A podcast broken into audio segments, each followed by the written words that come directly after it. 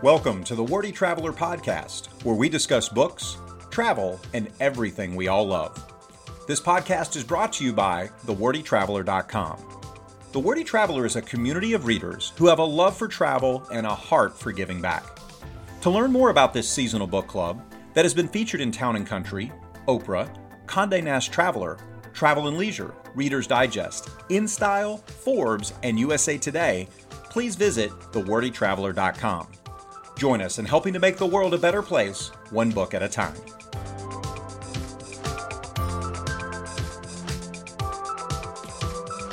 Welcome, everyone, to season two of the Wordy Traveler podcast. This is the very first episode of season two, and this is Brian Nichols, and I am here in the studio with the founder of the Wordy Traveler, which, as everyone hopefully knows from season one, is also happens to be my wife and literally best friend in the entire world, Cindy Nichols.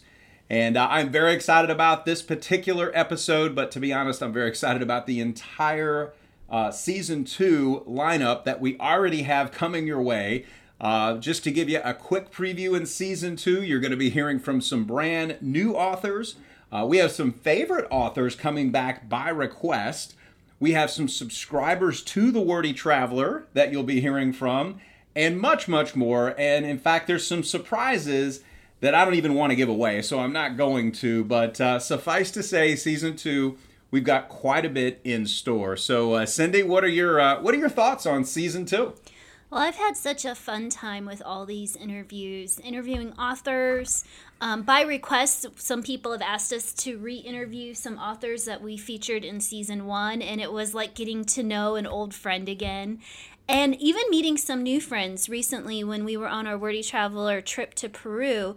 Uh, some of our Wordy Traveler subscribers who were on that trip we're going to be interviewing. So it has just been a fun time meeting new friends and getting back in touch with old friends. But I am really excited about the first podcast because there is not a better time of the year for this one because I don't know where you live. I know we have people listening to our podcast all over the world. It is amazing when we bring up our statistics and we see pins from Asia to Europe to Africa, literally every continent in the world, we have a listener. But where we're at in northeastern Ohio right now, it is frigid cold and snowy, and I don't know when the last time is we've seen the sun. But today's podcast is with one of the first authors that we featured in a Wordy Traveler subscription box. It was our third quarter of the first year we were in business, and her name is Ann Vanderhoof. And to me, she lives the ultimate dream of her and her husband packing up and being able to get away and sail the Caribbean together. And I don't know about you, but right now in this cold and snow, that sounds amazing. And so in this podcast, we talked a little bit about how they did it. How did they make their dreams of travel come true? And maybe that's not your dream. Maybe it's to backpack around the world. But she gives some great tips on, you know what, whatever your travel dream is, some practical ways to achieve it. The other thing we talk about, which is number one in my book, which is food. And in Ann Vanderhoof's book, she gives a lot of recipes. And we start talking about a lot of the different foods in the countries that she's been in. And she also gives some great recipes. So if you are a foodie, you are going to love this podcast. Well, I couldn't agree more. And I will tell you, I absolutely loved this interview. Uh, there is so much in there. We're actually, this is actually going to today be part one of two so uh, I think you'll enjoy it as well. But just so you know, this is part one of two. But uh, to be able to hear from Ann during this interview, I don't know if you've spent much time maybe traveling or visiting the Caribbean, or, or maybe you have sailed like we have. But so much of what she talked about brought back number one, memories, but number two, longing to get back to the Caribbean. And uh, as Cindy mentioned, it's uh, it's anything but Caribbean weather right now in Northeast Ohio. So to just hear her speak about that was fantastic. But again, as Cindy mentioned, some of the things she talked about, the food, she even literally gives some recipes right over the podcast as well. So uh, be prepared for not only a fantastic interview, so many interesting insights from Ann. Uh, I will warn you, you might get hungry uh, towards the end of this particular interview as well, as she begins talking about some of the different foods and some of the different fruits and things like that.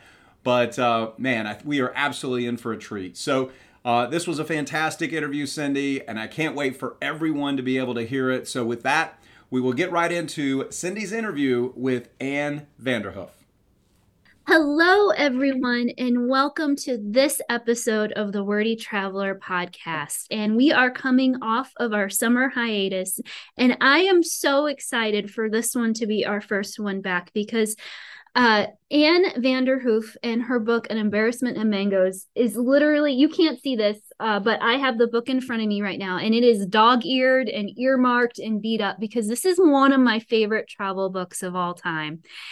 And I this, today is the first day I am meeting Ann, but we actually now have a mutual friend by the name of Pat, who's kind of helped mentoring me with the Wordy Traveler. And Pat goes, Do you know uh, an author by the name of Ann Vanderhoof? And I'm like, Do I know Ann? I love her books. And Pat goes, Well, we happen to be friends in the sailing community. Our boats are both uh, in Trinidad together.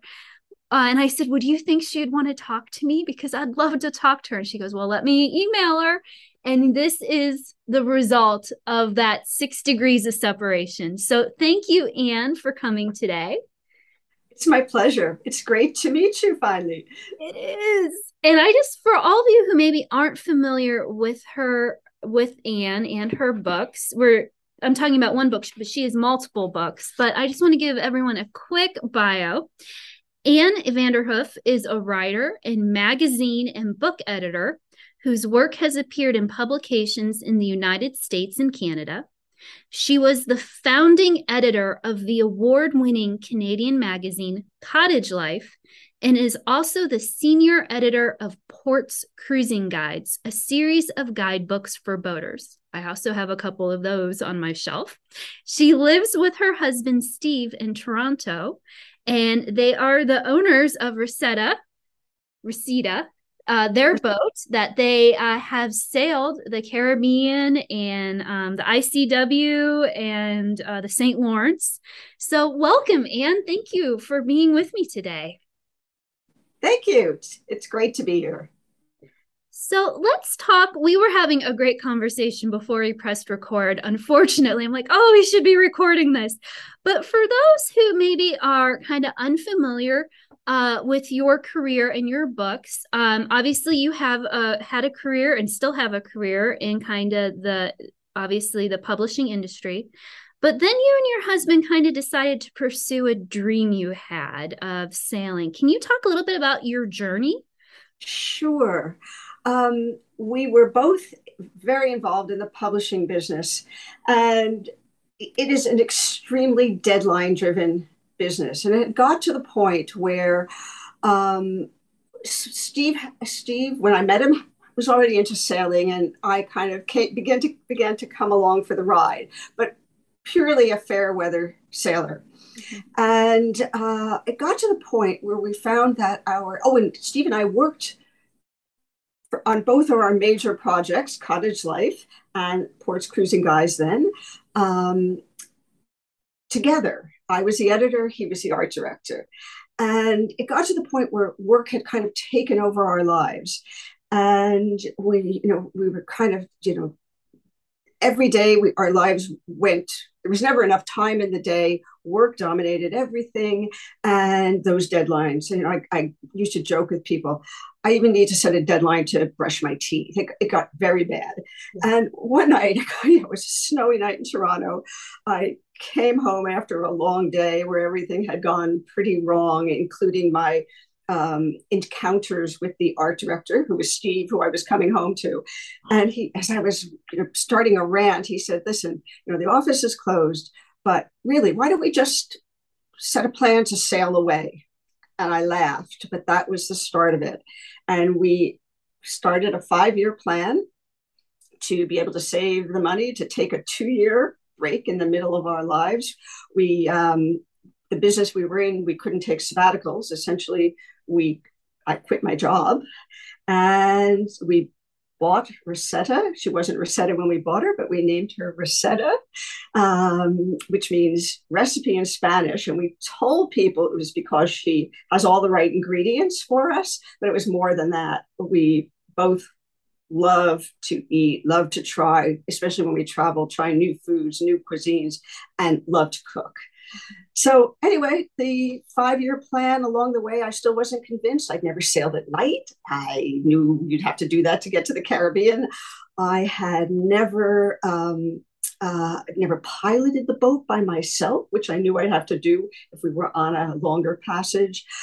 I suffered from seasickness, so I wasn't the ideal candidate. But as the time began to get closer, uh, both of us were saying to each other, I'd rather take the risk of, you know, giving up a steady paycheck, a job that was a great job, and going sailing now than in 10, 15 years, you know, saying, well, okay, we'll wait, we'll wait a while, we'll wait a while. And 10, 15 years down the road, find ourselves saying we wish we'd done it. Mm-hmm. And then, you know, for whatever reasons, health, family, whatever, we could no longer do it. So that, that's the rather long short form of it.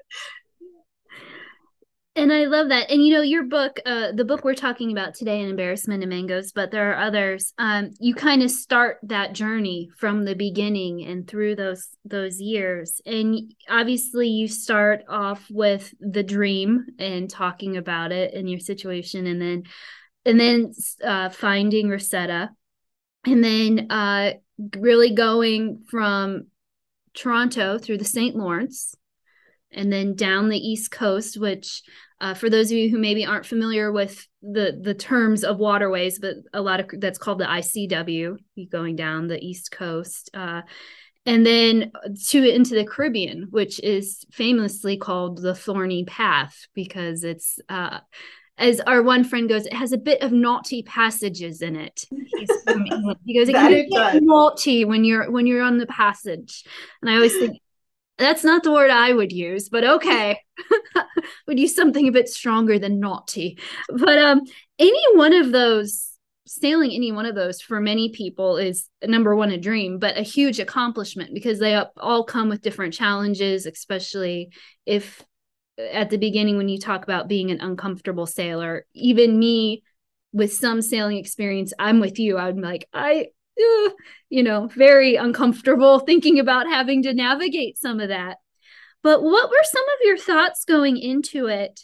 And then what were some of the lessons you learned from accomplishing some of those things that a lot of people are hesitant to do? Well, I guess, you know, going into it, again, the drive became that feeling that we wanted to make a change in our lives and we wanted to have this adventure that we loved to travel. And that this was this was a way to do it in the you know over a longer stretch. And i guess i i was very fearful of the sailing side but you know you're thrown into it. You learn together as you go. You make mistakes which were i mean you know th- things that um, tides, for instance, were completely new to us. We all our sailing uh, is on Lake Ontario, freshwater lake, and all of a sudden we had to calculate the tides. And you know there would be the odd morning when we were on the inland waterway, the ICW, where um, we had miscalculated and we'd wake up to make an early start and the boat's like literally sitting in the mud bottom and we had to wait till the tide rose a little bit. But you learn those things and with the learning, the confidence grew, mm-hmm. never to never to the extent that you know I certainly never became. Um, I still wouldn't call myself confident in it, but you you know completely confident. But you become confident in the day to day routines, and I think one of the things that really worked for Steve and me is that we had worked, we had a professional relationship. We had worked together in business for a long time. And therefore, we could run the boat in in not uh, not an emotional way, although sometimes that happened, but in a, in a business like way where you knew this was your job, you knew this had to be done, you knew if some if Steve said you need to do this now. You didn't ask why, because I could come after. Because on a boat, if it has to be done now, there's probably an excellent reason for it. So we were able to kind of navigate those emotional um, waters in a you know in kind of a, a, a, way that we had some experience because of the business relationship. So I don't know if that kind of gets at the start of it, and then obviously the journey takes on a um, you know it takes on its own life. And it, there's so many wonderful moments that you begin to focus on those. And you know that horrible passage is indeed horrible while you're in the middle of it. I was i was as i was telling you before we started uh, started taping you know there was a night coming back from puerto rico to the dominican republic where we picked up a net on our propeller and the next morning steve had to go overboard essentially in the middle of the ocean to find out what was going on and cut it off. Of course, he was tied to the boat, with streaming lines out back in case he got swept away. Um, and it worked out fine, but um, that was horrible at the time, really frightening. But then it's over, and you're focusing on the people, the food, the cultural experiences, what you're doing, and that that just keeps it going, and it it gets into you, and um, you know, when it came time to turn around from the two year journey, we had only set aside, carved out two years for ourselves to go away. When it came time to turn around and start heading north, we both knew it was too soon. Yeah. We both really found it difficult, and we knew immediately we needed to do it again. Yeah. And so we, we did. Six years later, we did leave again at a, at a different stage in our lives. So, yeah, Oh, wonderful. And that's one of the things um, I highly encourage. And we will have this book back for sale on our website, um, thewordytraveler.com. But, you know, this book is so much more than a sailing book or i mean it has everything it has relationships working together it has obviously the sailing aspect uh, really the inspirational aspect of going after your dreams but also just really rich um stories about the people and places in the Caribbean and some of the islands that, you know, a lot of times are maybe off the traditional touristy locales. Um, and it also has really incredible recipes. And I have actually cooked your cracked conch many times out of the book because cracked conch is my husband and I's favorite dish. We actually like conch in a bag where you put it in the bag with the french fries and then you just dump hot sauce all over it. Um, and last night when I was rereading this book for the umpteenth time, I'm like, oh yeah, her spice ginger cake. I've been meaning to make that forever. so I think I'm going to try that one this weekend. But uh, I just, it is, it just has a little bit of everything for everyone.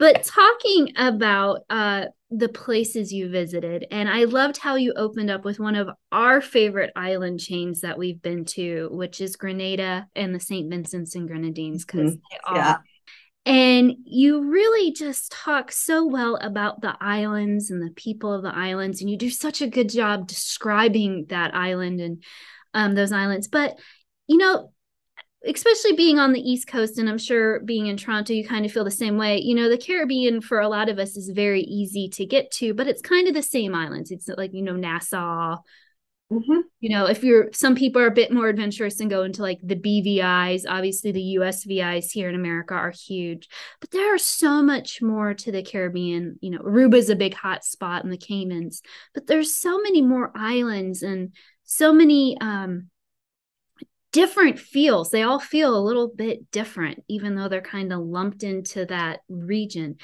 what do you feel that are some of the misconceptions about the Caribbean and the islands that make it up or maybe even some places that you think that are kind of overlooked but are just really beautiful gems? Right. Okay, that's that, that's a great question because you're right. Everybody, you know, in Canada, the Dominican Republic is one spot. The um, the Bahamas for sure because they're close and there's regular flights. Um, I was amazed when I kind of recently flipped back through the book and I saw that I said we we actually dropped anchor at 47 different islands. And some of them are are difficult to get to unless you're going by boat. Mm-hmm. Um, the island of Dominica, for instance, which is um, north of Martinique, it's sandwiched between Martinique and Guadeloupe, which are two French islands, which are also wonderful, but you know they're not on their usual path. Um, Dominica is it's a green, lush island. I mean, I think if you've been to the Bahamas, you, we all think white sandy beaches, but these islands have so much more as you begin to explore for hiking, um, for just traveling around, and the the joy of doing it on a boat, of course, is that you know your living quarters are traveling with you mm-hmm. and your kitchen's traveling with you and so when you do drop the anchor someplace you can't just go to the beach and you know people people had this misconception when we told them what we were doing and they were picturing us this whole time kind of lying on white sand beaches and with umbrella drinks and no you have to figure out where you're going to buy food where you're going to buy buy or acquire fresh water because when we first went south on our boat we didn't have a desalinator to mm. turn seawater into fresh water so we had to figure out okay is there a pipe somewhere where we buy or get water. Um, propane to run our stoves. Um, all of that and what you do what the you know what the kind of the regulations are for checking in so immediately you're thrown into the island in a very different way and what we found is that you know going to the mar- the local markets and really was what opened was the first crack into the island because you begin to see what's growing there. People are so willing to, if you open yourself to it, people are so willing to, you know, I find something that I, I didn't know what this fruit or vegetable was. And they would say, um, I would say, so what do you do with this? How do you make this for your family? And the market vendor would start, and then another customer, a local customer, would be coming by, and she said, "No, no, no, this is what you do." And I'd go away with all these ideas, but um, the, so the food became our entry point, and. that is something that no matter how you're traveling to the islands or where you're going that you can use that. Nothing stops you from going to the market, you know, with some local, small local bills or change and just, you know, buying some fruit and asking questions. And you kind of can figure out what's going on and begin to and learn other things. People might say something, often said something like, well, if you walk up the hill here, stop at my house and I'll show you this or that. And so um, that's kind of the long way round. So I think the first misconception is that the islands are the beach. You know, everyone is if you're traveling, you're thinking the beaches, the resorts, the white sand, all of that. But there's this interior that is so much different, and there's so much culture going on. An island like Trinidad, when, um, which is where we currently keep Rosetta when we're not sailing her, um, has an amazing um, culinary and cultural music in particular um, a history and it, it, just flourishes there and it's why we find it so hard when we arrive to trinidad to get the boat ready to sail to get away quickly because there's you know trinidad is the home of, of pan music steel drum music it too has incredible hiking. Uh, and I think a lot of people don't, it's not on the radar for people coming from North America as a place to go for a Caribbean vacation because tourism is not the prime driver there. It's not an economic driver. Trinidad made its money in gas and oil, and they weren't too concerned about tourism, which is a shame because it's just wonderful. But that whenever we have guests come visit us, they're blown away by the richness of all aspects of the country, including the food, which is an amalgam of all the different um, of, of its history of people who've settled there. Well, you talked about my next question, which is uh, if you had any hints on, even if you're not sailing, but you're just going to an island, some ways that you can experience the island more deeply. So, Um, but talking about part of that experience, which you recommended, uh, which is going to the local markets and really talking about the different fruits and vegetables. I remember when we went to Grenada the first time, and maybe you can help remind me because I'm not as good. And I have this question later about journaling, but I remember trying this little fruit, and I want to say the man told me it was a cashew fruit, but it was little yes. red and it tasted like rose water. Yes. Yeah. Um, there are a couple of names for that, and you're going to leave me scrambling in my brain to find them. But yes, it is a cashew fruit. And um, there are a couple of variants on it, and um, they do have that. It's, but it's that that yes, that very floral, but yeah. also there's that kind of refreshing acid. Yeah. Um, tastes very refreshing because there's a lot of water in them. Yeah. Um, we ate and that was by the bagfuls when we were down there. We just I bought a huge I bought a couple from one vendor one day and then we went to the market there in St. George and then I bought a huge bag of it. Uh, and of course all the spices and then we went we, I laughed cuz the fish place and just seeing the fish on the tables. Yeah. Nobody had their hand cut off while we were there. Oh yes. you have to read the book. Very interesting story. but um you know, what are some of the foods you love? And, you know, obviously food some people are more adventurous eaters and some people aren't but what are the some of the things that you've fallen in love with and uh, maybe you know as people are traveling through the islands uh, some things that you say hey you should try this you should I this that's almost a question where I barely know what to start. I've fallen in love with so much. Um, and it depends which island you're on. And I think the general point here first is um, figure out if there are any local specialties. And how do you do that if you're you know if you're not on a boat and uh, but even if you're in a resort or a hotel um, you know make sure you, you if it's a resort complex find some local places to visit. Go into the town. Um, ask what you should order that's local. One of the things we fell in love with, um, very specific to Trinidad, and I'll describe it because it's got the ingredient that I fell in love, of, love with, is sahina. And sahina uses a green called callaloo. Um, and I love callaloo in almost every form. Um, it's kind of like spinach, but you know it doesn't really taste like spinach, but you could substitute spinach in a callaloo recipe. Um, you can cook it with coconut milk and use it as a side dish.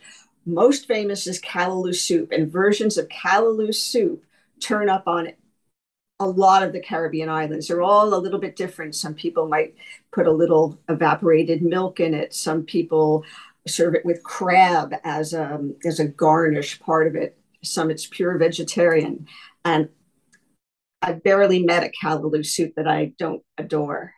But that same vegetable in Sahina, and it's bushy. It's like you buy, it, in fact, in Trinidad, it's called dasheen bush because the root of the callaloo plant is the root vegetable dasheen, which is very starchy and is bo- and it and is boiled and is used as also as a what they call provision, part of a uh, provision because it's a filling, starchy, potato like, but not really vegetable. But the sahina, getting back to that, takes the long, the big callaloo leaves, which you know look like elephant ears sometimes, they're so enormous. The callaloo leaves smears them with a paste of um, made with chickpea flour, rolls it up like a gigantic cigar, slices it and then deep fries these slices. And then they're served with maybe a little mango chutney mm. or a cucumber relish and as much pepper, hot pepper sauce as you can bear. And that is something I fell for big time. Um, and it's one of the first things when we get back to Trinidad, I try to get, get one from my favorite place.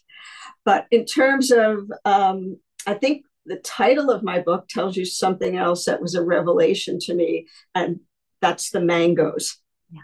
When we first got to Grenada, it was mango season, which is basically in the summer, although there were always out of season mangoes, you know, showing up, just not in the profusion. And, you know, living in Toronto, you go to the market and you might find one or at most two types of mangoes, two varieties, and you'd have to patiently set them aside to let them ripen for days and days and days.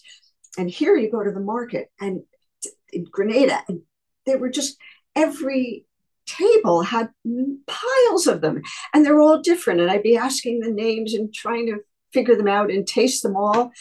And I fell hard for mangoes. And um, one of the recipes in embarrassment of mangoes is I, you know, back home I would make a summer fruit crisp with berries or apples. But now that I'm in the Caribbean, I'm going to make turn it into a mango crisp, and that's still one of my one of my favorites.